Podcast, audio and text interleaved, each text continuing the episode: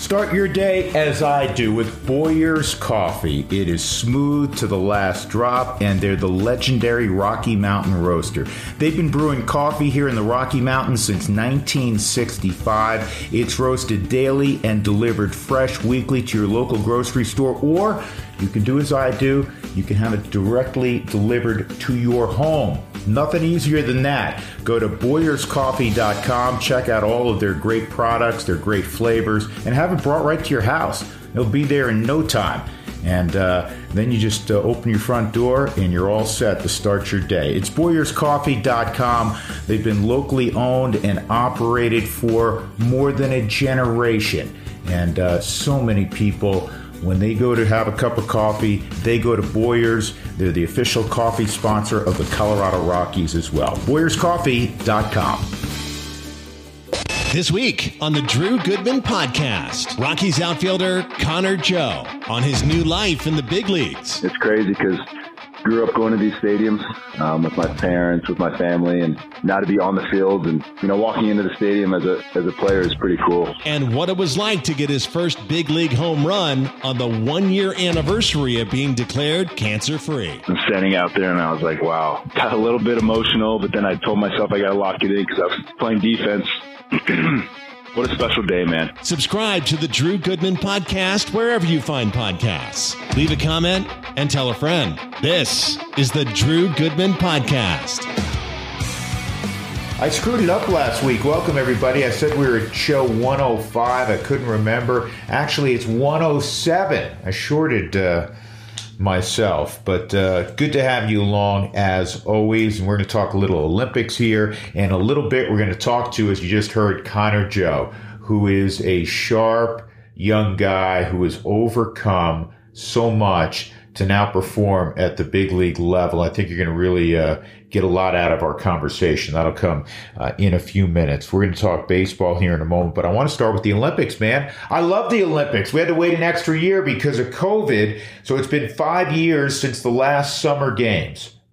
I dig the Olympics. One of the, I'm going to share with you, one of the regrets so far of my career is I've never worked an Olympic Games.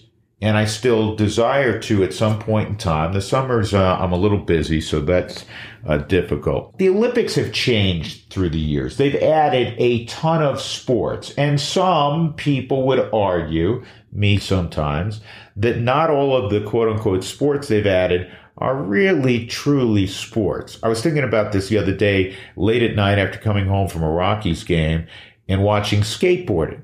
Now, listen. I respect anybody that's put in a lot of time in any avocation, vocation, hobby, whatever it is. And the people that you're watching skateboarding are, are phenomenal at what they do. I don't know where the line is drawn, though, as to what would be considered an Olympic sport and what wouldn't be. I think people have to partake in that particular sport in a number of different countries. Otherwise, you know, it's like American football. W- would we dominate American football? Yeah. Who would we play? Canada? Who else would we play? Maybe there's, you know, there's they're playing a little bit in Europe. It has to be widespread. So I would imagine there's a lot of people around the globe that partake in skateboarding. And I guess there's different parts of skateboarding. I, I was watching, I think it was called street skateboarding. And I, I what, what they did was great and and took a lot of courage, but aesthetically, I swear, at least in the half hour I watched, seventy-five percent of these folks fell. They didn't even land on their skateboard.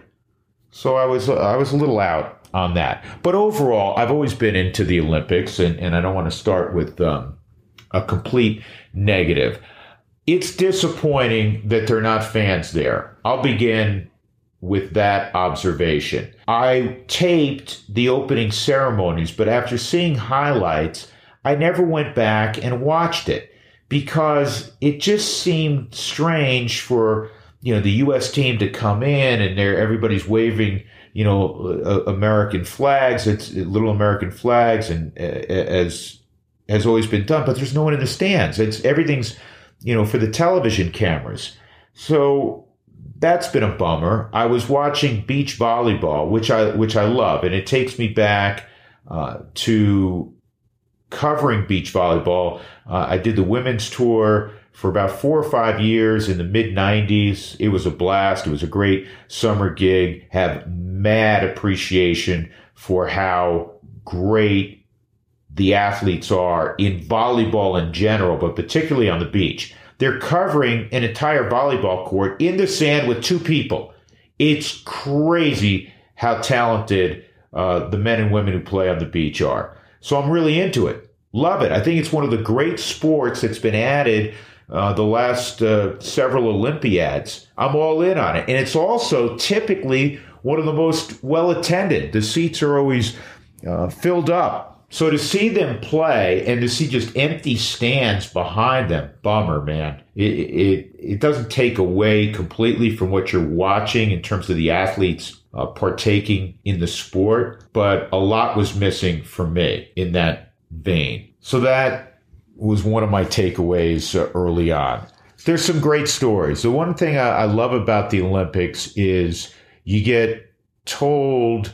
And N B C does a really good job. When I was growing up, A B C had the Olympics typically, and they, they did a great job of pulling on your emotional uh, heartstrings. You know, what somebody had overcome to, to, you know, partake in, you know, track and field or in figure skating in the winter or whatever it is. And, and you're, and you become all in and you learn about uh, these people. What a wonderful story. Lydia Jacoby. From Seward, Alaska, she wins the one hundred meter breaststroke. She's a swimmer from Alaska. You kidding me? I mean, I guess that's akin to some kid from Miami Beach winning the men's or women's downhill in the Winter Olympics, or maybe the Iditarod. That's not an Olympic sport, though. Think about that. This young lady, she's seventeen. She's the best in the world at the one hundred meter breaststroke. And she's from Alaska. I mean, it's hard to get warm bath water probably in Alaska. That's crazy. That's, you know, I love those those stories. And, and that makes the Olympics. Let me tell you where I'm out on Olympics. Certain sports, right? I, I kind of jumped on skateboarding for a moment. But I'm going to talk about mainstream sports that I'm out on. I'm out on tennis. Don't give a shit about it in the Olympics. I'm out on golf. Don't give a shit about it in the Olympics. I'm getting close to being out on men's basketball in the Olympics. And I'll tell you why. I'll start with tennis and golf. I'll lump those two together. I think there's two representatives from each country. So in tennis, I'm all in when they're playing Wimbledon.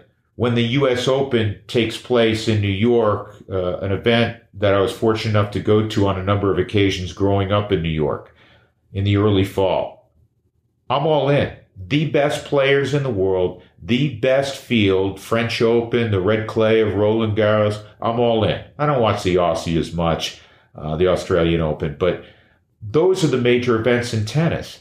The Olympics, yeah. I mean, if I was a great player and I won a medal in the Olympics, I would be super proud. If it was one of my kids, super proud. If it was one of my neighbors, super proud. But I'm not going out of my way to watch tennis in the Olympics because I know it pales in comparison to the aforementioned events, the Grand Slam events. And the same thing applies in golf. It's not the greatest field. It's not Augusta in April. It's not the U S Open. It's not the British, which, which we just saw.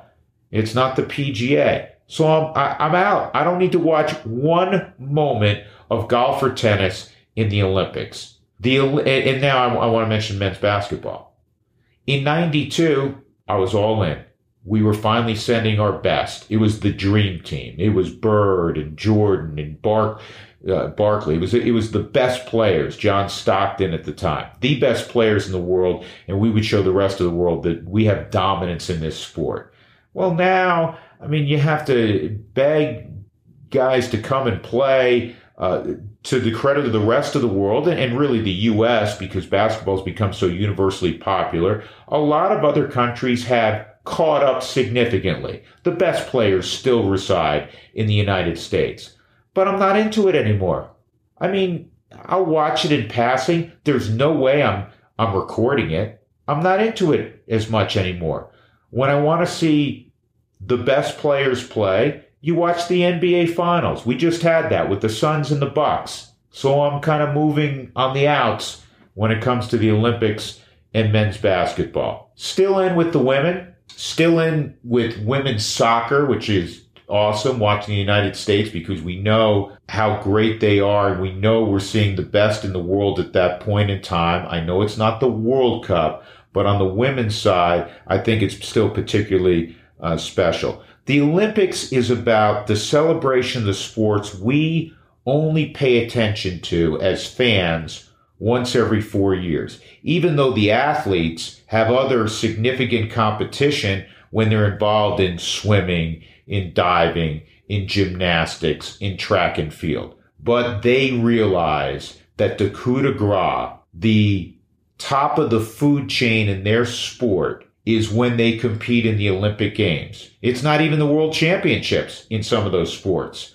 The entire world looks on in the Olympics at those aforementioned sports. So when it comes to gymnastics, when it comes to swimming, when it comes to track and field, I'm all in. That's what the Olympics are about for me. And I love hearing the stories and I love seeing the competition because I also know that every other country is sending their absolute best to compete in those events and those sports. Swimming for me is the best. I love the first week of the Olympics because it, it's not just like the great story of that young lady from the, from uh, Alaska, but all the events to me are compelling. Even some of the long distance um, races are compelling. And the relays are awesome, man. The four by one hundred freestyle, the four by two hundred freestyle, the I Ms. It's great stuff. American team not as dominant. There's no face of the Olympics for the U S like when Michael Phelps was competing in the last, what was it, four Olympiads? Maybe was it even five? I, I don't know offhand. Greatest uh, uh, Olympian maybe ever. Uh, when Carl Lewis was doing his thing. Uh, the face of this Olympics from the United States standpoint was going to be Simone Biles. Um, I'm not going to get long-winded um on what has transpired with Simone Biles. She is a young lady, and she has been uh, affected by maybe her popularity, by her fame, by all of the expectations, and she has taken a step back. This is not about us wanting to see her perform. This is ultimately about her. So I have no issue with it. I wish her all the best. She has things that she needs to take care of from a mental health standpoint. We've talked about mental health before, and I applaud uh, all of the folks that are brave enough, courageous enough to come forward and raise their hand and say, hey, I'm not one hundred percent well, because very few of us are one hundred percent of the time. So that's my take on uh, Simone Biles. But when it comes to uh, the track and field, when that gets going, all in. And some of what I'm telling you has to do with, guess what? If we jump in the pool and swim, and we say we're going to swim a one hundred meter freestyle, if you touch the wall before me, you win. If we run one hundred meters and I get across the line before you, I win. There's no judging, which, you know, gymnastics, I just said I, I'm into the gymnastics, but it's still always open to interpretation. When we go to the Winter Olympics, when we talk about figure skating, some of the times I'm like, okay, I'm not, I have the, I don't have the expertise to determine if that uh, triple toe loop that so-and-so did from Slovenia was better than the triple toe loop from the young lady from Belgium. And now I have to rely on, oh, it was, uh, you know, a nine point four versus a nine point six. So some of those judged events, little squirrely on. Um, again, mad respect for anyone that puts the kind of effort that it takes to be among the best in the world and compete in the Olympics. Um, so if I take a shot at your sport, it's not a shot at you. It's just my personal preference. Like rhythmic gymnastics, I'm out on. Uh, whatever they do in the water r- rhythmically, um, I'm out on that as well. I, I still like, you know, kind of straight up competition. But as I said at the outset, I've always been all in on the Olympics. So overall, I'm still all in, disappointed naturally, as we all are, that uh, people can't be at the events uh, in Tokyo and the uh, surrounding area, but there's more great stories to be told. All right, let's segue off of the Olympics uh, to baseball. As we tape this, we still don't know what or if anything will happen with Trevor Story, with John Gray, even with C J Cron. What we do know is that Michael Gibbons was traded earlier today, again as we tape. Michael Gibbons goes to Cincinnati. Cincinnati looking to upgrade what has been a bad bullpen. And the Rockies get in return two pitchers. One they know very well, Case Williams out of Douglas County High School, who they drafted in the fourth round last year. And then they traded to Cincinnati. And now they're getting him back.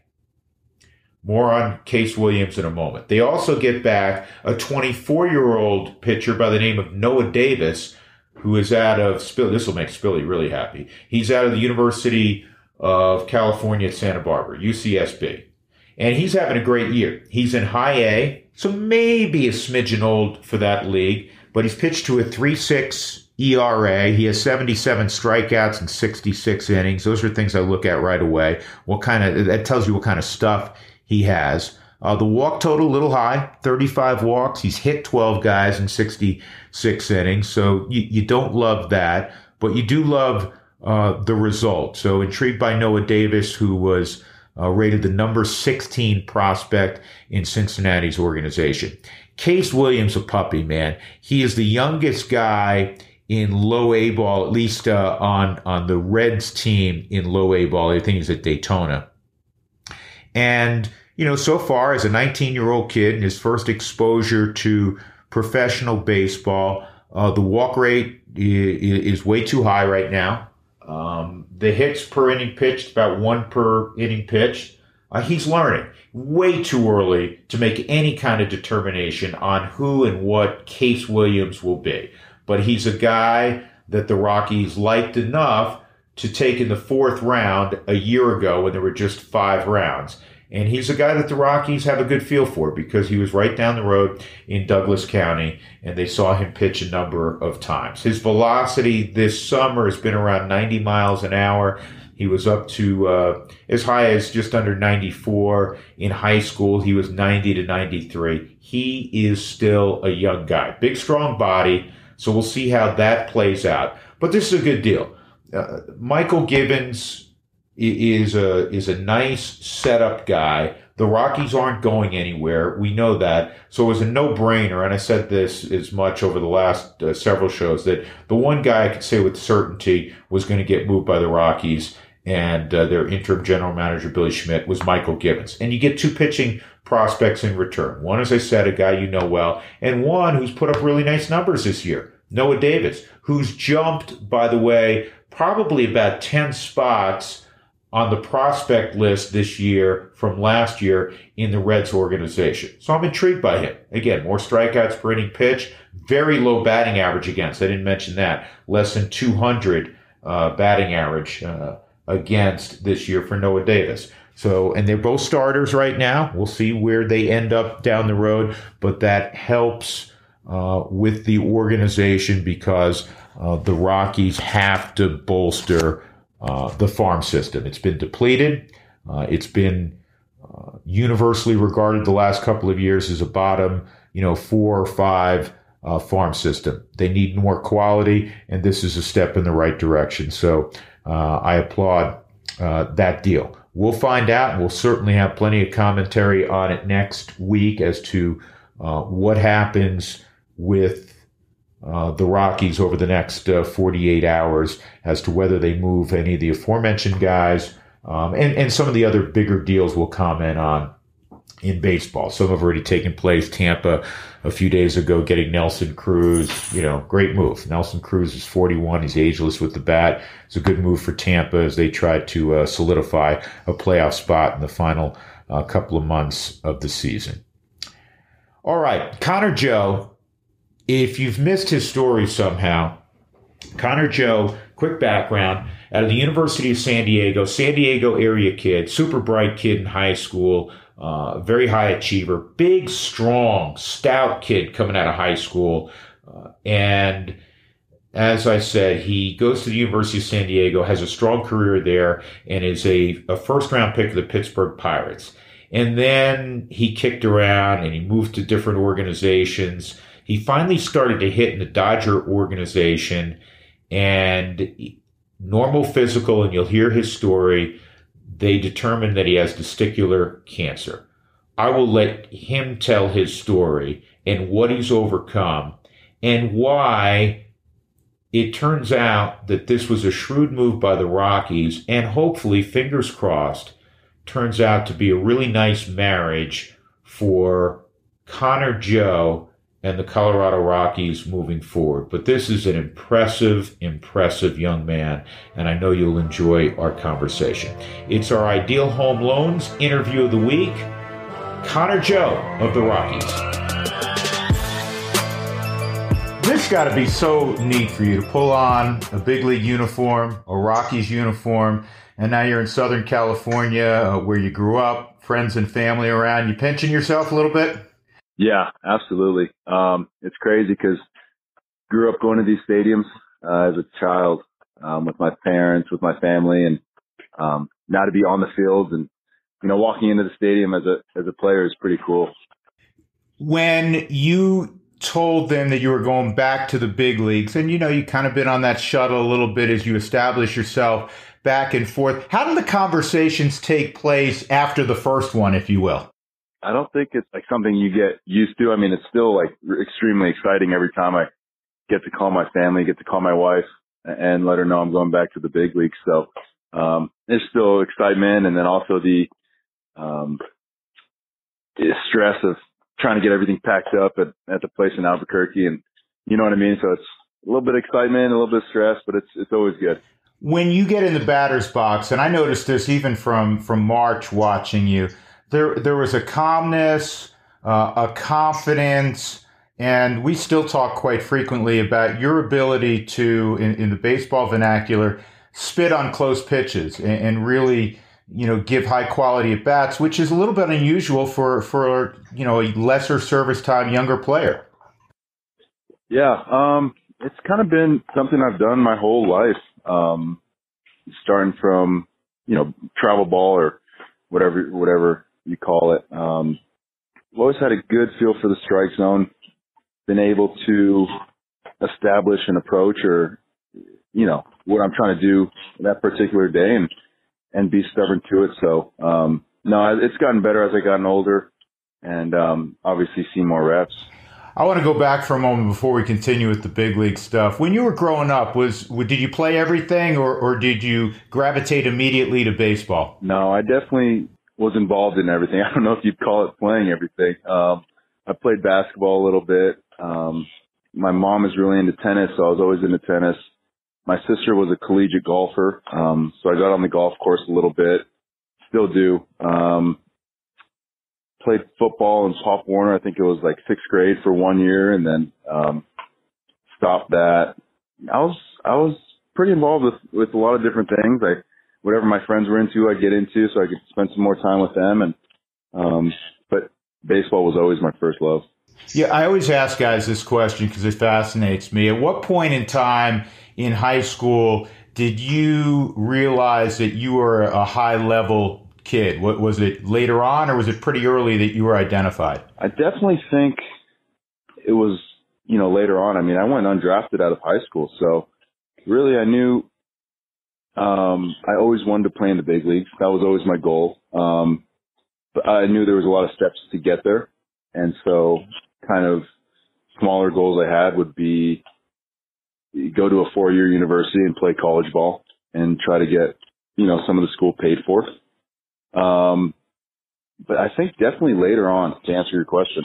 Now, if I read this right, correct me if I'm wrong, because I know you were a very good student. Um, you were recruited, offered by Stanford. Is that accurate?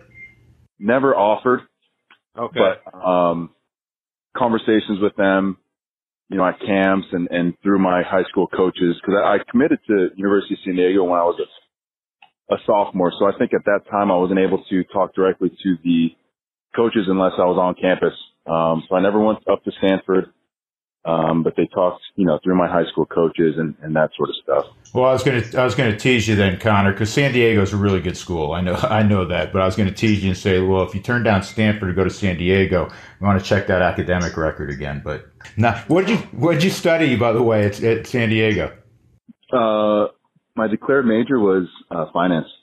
Okay. Yeah. I, um, do you have any left? I know you went after your junior year, so do you, do you have school left? I do have a lot left. Yeah, I think I have like uh, probably a year and a, a semester left. Um, so yeah, you know, during the season it was tough for me to take like a full load of school. So I think I took like bare minimum during season, and um, in the fall semester I took a full. So I still got a lot left. Yeah, I got you. So you get drafted by Pittsburgh High. You're you're in the first round, supplemental pick uh, in the first round. What was your reaction initially? It was pretty surreal. Um, you know, I think before my junior year, I was always I had a good chance of getting drafted. Um, I knew people liked the bat, um, they liked the versatility, and then just so happened my head coach at San Diego, Rich Hill, gave me a call when I was out in the Cape and asked me, hey, like, we'd like to, you know, have you learn how to catch. Um, you got a high school prospect that's committed to us, but probably going to get drafted. And so I learned to catch in the Cape, and, you know, there's a ton of scouts out there. So that opened a lot of people's eyes. And then I came back, University of San Diego. I caught the whole year. Um, so I think they really liked that aspect of my game. And yeah, man, I was really thrilled to be given the opportunity by the Pirates. When you got traded initially and, and then, you know, ultimately you get moved again, what is the reaction then? How eye-opening to the realization this is a business as opposed to, not that you're not cognizant, you're a bright guy, you're aware of that, but all of a sudden it happens to you and you were a first-round pick. Getting drafted by the Pirates was awesome.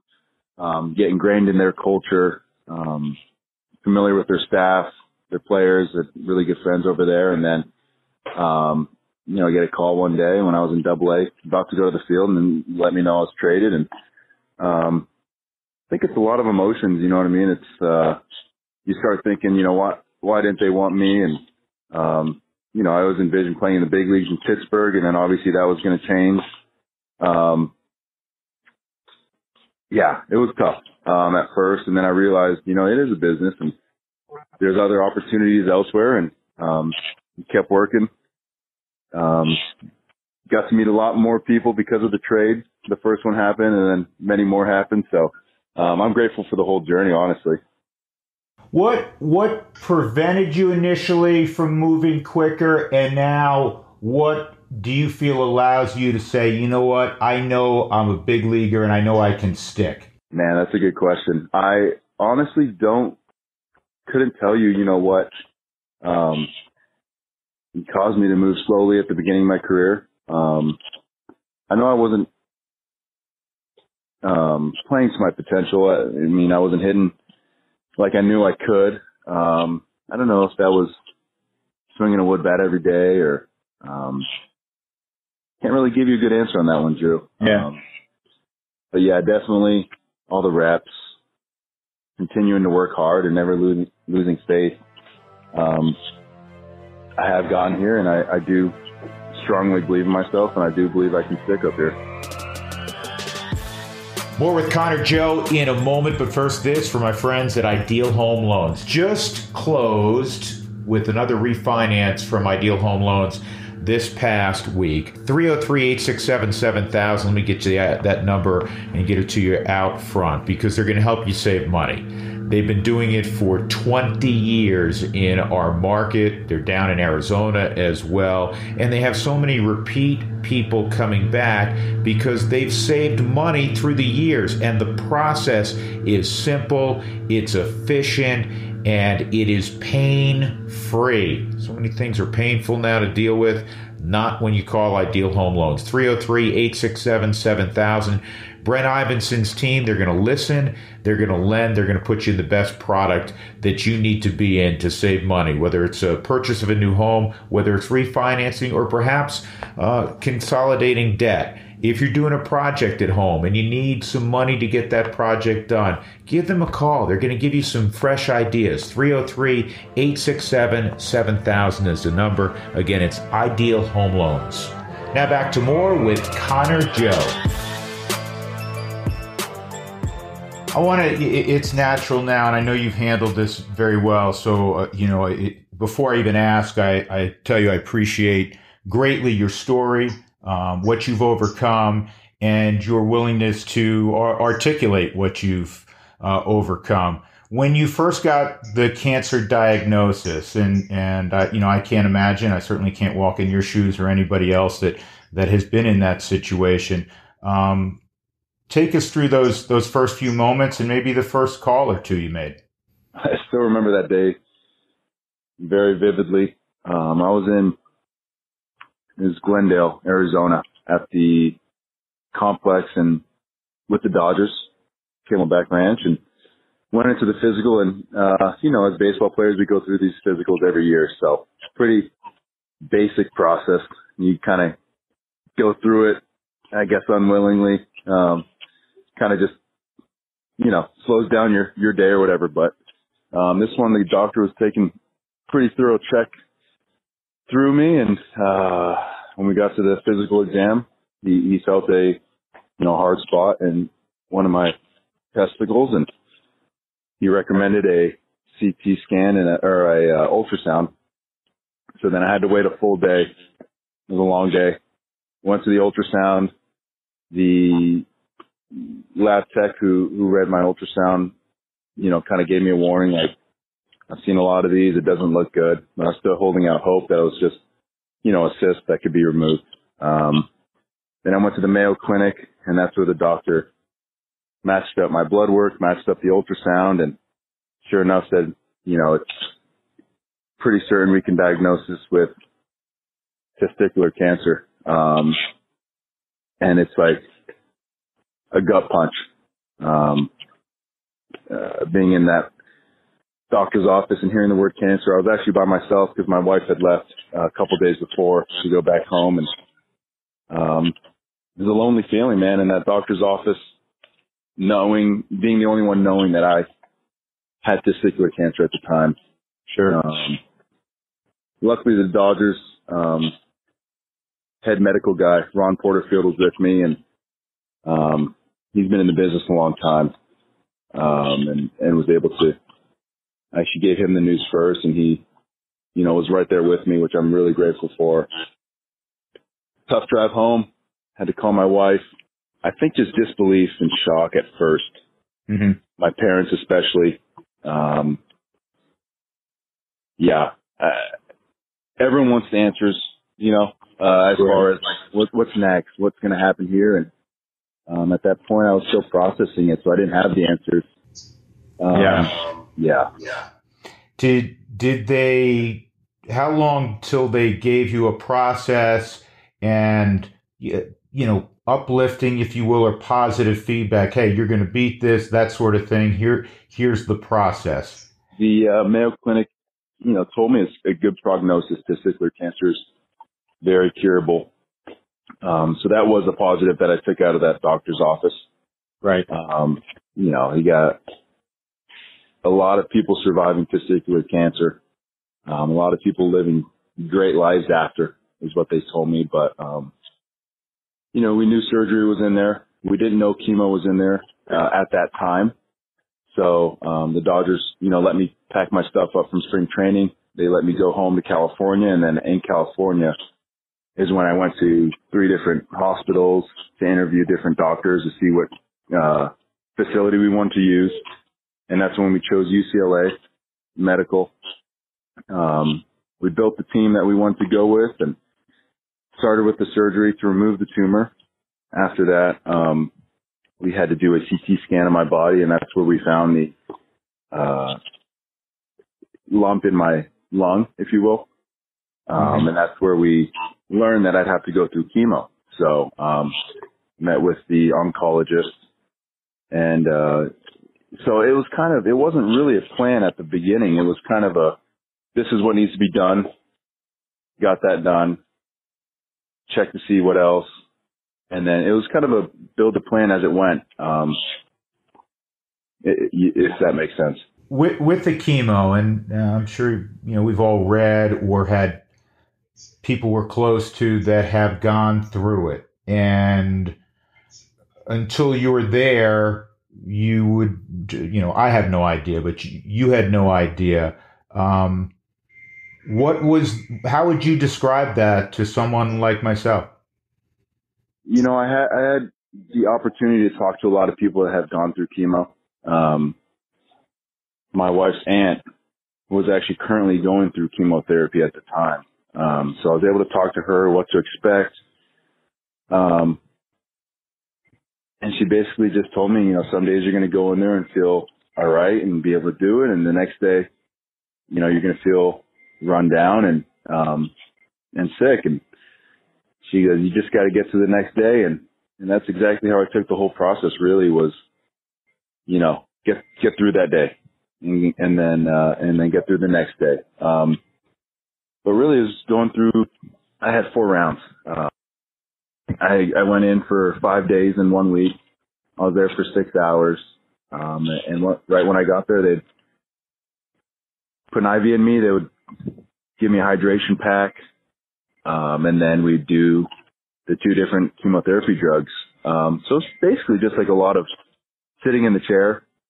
Um, got to watch a lot of YouTube, got to read a lot, um, learned a little bit, which is cool. Yeah. Did, Connor, do you think your, your athletic background, your competitiveness uh, aided you in that fight? Oh, one hundred percent. I tell people that to the day, like being an athlete, being in baseball, um, especially the minor leagues, you know, learning to, to grind through stuff and, um, you know, that resilient mindset is pretty much the reason I was able to stay so positive and, and able to get through um, the process, alongside the support, of course, from my family. We'll have more with Drew and Rockies outfielder Connor Joe right after this. Everybody, it's time to clean up your to-do list with Built in America Stihl, chainsaws, blowers, trimmers, and much more. That's Stihl, S T I H L, and you can find them at steel dealers dot com. They have powerful tools and the trusted advice you need to make your yard an absolute masterpiece. And remember, there's over ten thousand Stihl dealers around the country. They have legendary equipment, and they're built in America. So find your Stihl dealer, do it today and get ahead of your neighbors and get things done. It's steel dealers dot com, S T I H L, steel dealers dot com. And remember, they have gas, they have electric, they have battery-powered chainsaws, blowers, trimmers, and much, much more. I want to tell you once again about an outstanding family law firm that I could not recommend any higher. And we know that, unfortunately, divorces happen and people grow apart. It's a reality. It's a difficult time in life and a difficult process to navigate. You need understanding. You need compassion coupled with outstanding legal advice and counsel. And you'll find it at one of the top family law firms in the region in Cox, Baker and Page. That's Cox, Baker and Page.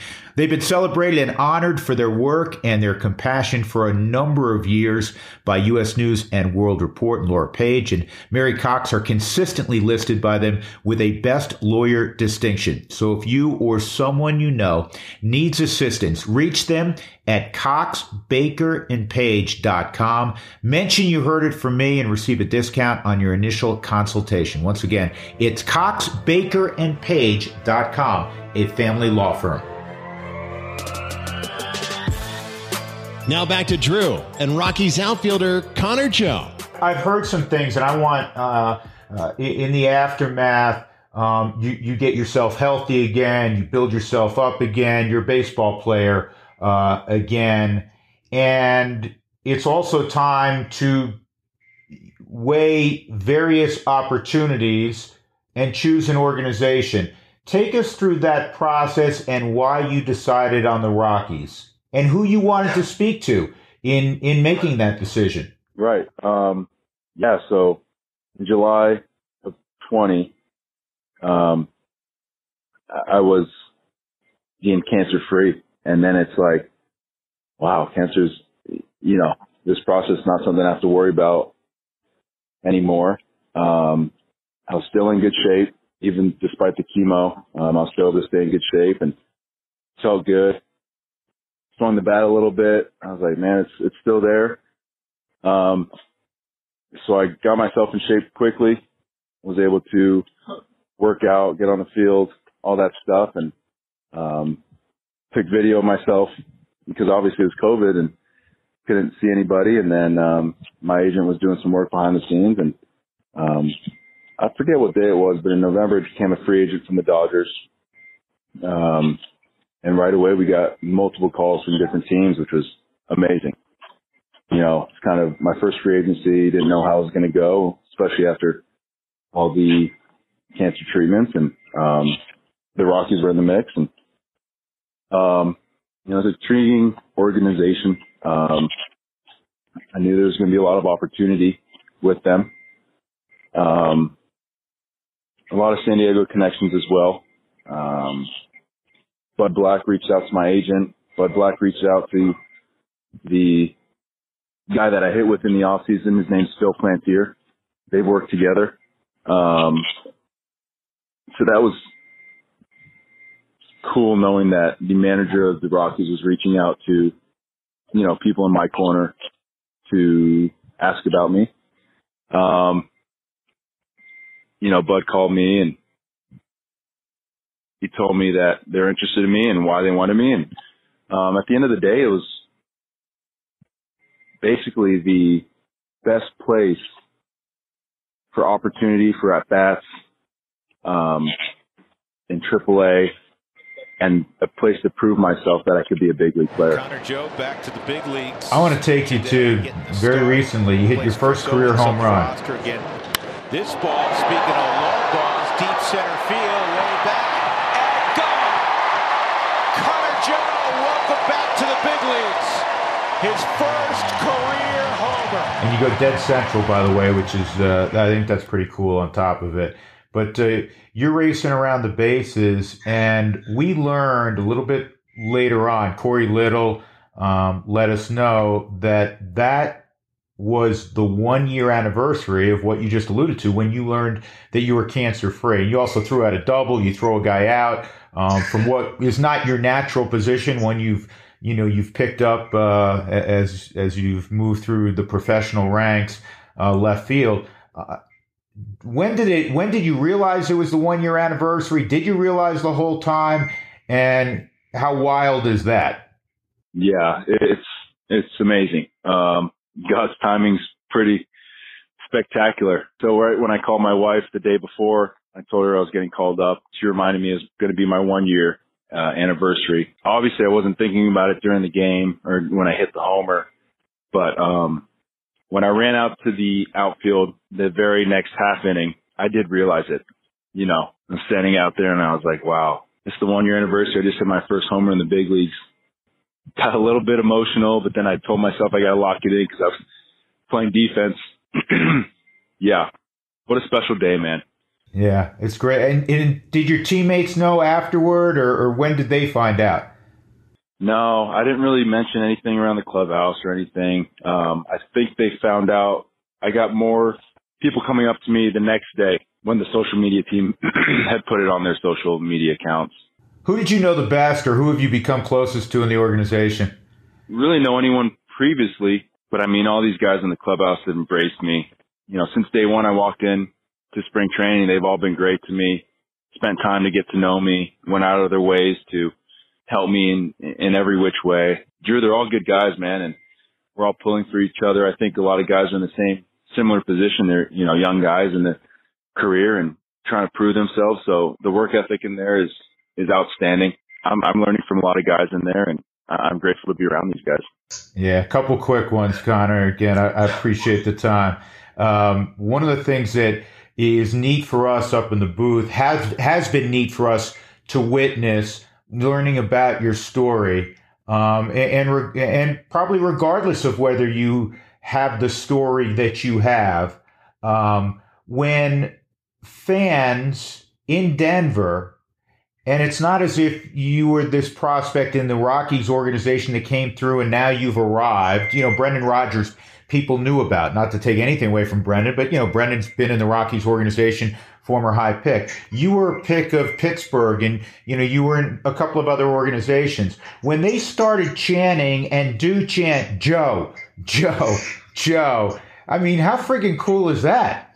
That was one of the most special moments I've ever had on a baseball field. Yeah, you said it. I mean, my circumstances and, um, yeah, the fact that this is my first year with the Rockies.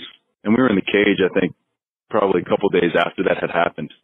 And um, guys like Story and, and McMahon were talking, and, and they were even saying, like, they've never seen someone embraced by the fans like that in Denver. So just hearing that from them is, I don't know, you know, what I did to earn that or what, what I did to deserve that. But, um, man, I am so grateful for, for the fans and how they've embraced me and how good they've been to me. It was amazing. Yeah. It puts a smile on my face to this day. Yeah, I, I get it, man. You, I, you got me smiling just thinking about it. Um, th- this one is maybe not completely fair, Connor, uh, because you're, you know, you're early in, in the process, and, and you should, you know, uh, I'm sure you have the perspective you do to enjoy every day and remember, you know, where you are each day. Um, but who can you be in this game? First and foremost, I want to be the best teammate I possibly can be, you know. Support others in this game. But Drew, I truly do believe in myself, and I believe I can be an everyday contributor to the Rockies. Um, I think I could help this team. I know I'll put together good at bats. Yeah, I, I don't know if that answers your question. No, but. It, uh, it does. Listen, it, no, it does, and and, and I know that's a that, that's kind of a, a loaded question because you, you have no, you have humility, you have great humility and, and modesty, but you also uh, have to have, as we all do, great confidence in whatever your vocation is, uh, especially as a professional athlete at the highest level. So I respect that answer. I get it. Um, you have demonstrated from afar, uh, you know, to be a great teammate, and, and we all love your bats. I speak for Spilly and Huey upstairs when, when you come up. Um, and I, and I know Buddy, I mean, I know he's told you this, but you know, I talk to Buddy all the time. Um, going back to March, you give high quality at bats, and, um, And uh, it's been it's been a lot of fun to watch, and, and to get to know you a very little bit. Uh, it's been a pleasure as well. Nothing but success for you going forward, my friend. I look forward to seeing you shortly. Good luck tonight. Thanks, Drew. I appreciate the time. I appreciate it, man. Take care. Stay well. All righty, you too. Big thanks again to Connor Joe. So the day we taped this was yesterday. Connor Joe that night uh, starts at first base against the Angels, goes out and throws three hits on the board, three R B Is, career high in both for Connor Joe. And you could tell that he had two things, and we discussed this. He has great humility, but he has great confidence. And he can swing the bat. And he puts together as good an at-bat, probably this side of Charlie Blackmon, that the Rockies have. I think Raimel Tapia is starting to put together consistently good at-bats. He's taking more walks. But Connor Joe does not expand. Connor Joe has a really good feel for the strike zone, and he can do damage. And when you look at how an organization was formulated when they become playoff caliber and hopefully championship caliber, you have to have good stories. It can't just be a string of, you know, first-round picks that you drafted and a couple of uh, free agents that, that you signed that you knew were great players, and you and you fit them in, and you all of a sudden are a great team. There's got to be guys that come out of, I don't want to say nowhere, because in the case of Connor J. Joe, he was a first-round pick. But he's now kicked around, and he's now overcome uh, huge amounts of adversity. And what if he becomes a guy? I'm not saying he's a, a four-hole hitter and hits thirty-five home runs a year, but what if he becomes a, a twenty-home run, two eighty you know, seventy-five R B I guy who the Rockies could move around and play, you know, at first, play a little bit in the outfield. The D H is coming, D H a little bit. You look at the Dodgers. They have those kind of stories. Yeah, they have huge pockets, deep pockets. We know that financially. Max Muncy from Oakland, Chris Taylor from Seattle. Those guys just look to be guys. And they show up in L A and they and they work their way uh, with the in the Dodger system, and now they're among the top players in the National League. You need good stories, even if you're the Dodgers. Clearly, the Rockies need good stories. And as we move forward, Connor Joe's already a great story, but maybe he becomes a great story and an impactful player as the Rockies look to get back to where they were in seventeen and eighteen, and that's the postseason. So again, uh, got uh, great, deep respect, as I know all of you do, for Connor Joe and what he's been through, and he's been fun to watch and and fun to have uh, see him have his uh, have success like he's had already at the big league level. Keep those Joe cheers going at Coors Field. That'll do it for this week's edition. We'll talk a lot of baseball and trade stuff next week. Uh, tell your friends about what we do. Make sure you join the D N V R guys, Drew Creasman and Patrick Lyons, each uh, and every day as they cover the Rockies. I'll talk to you next week. Stay safe, stay well. Enjoy the Olympics also.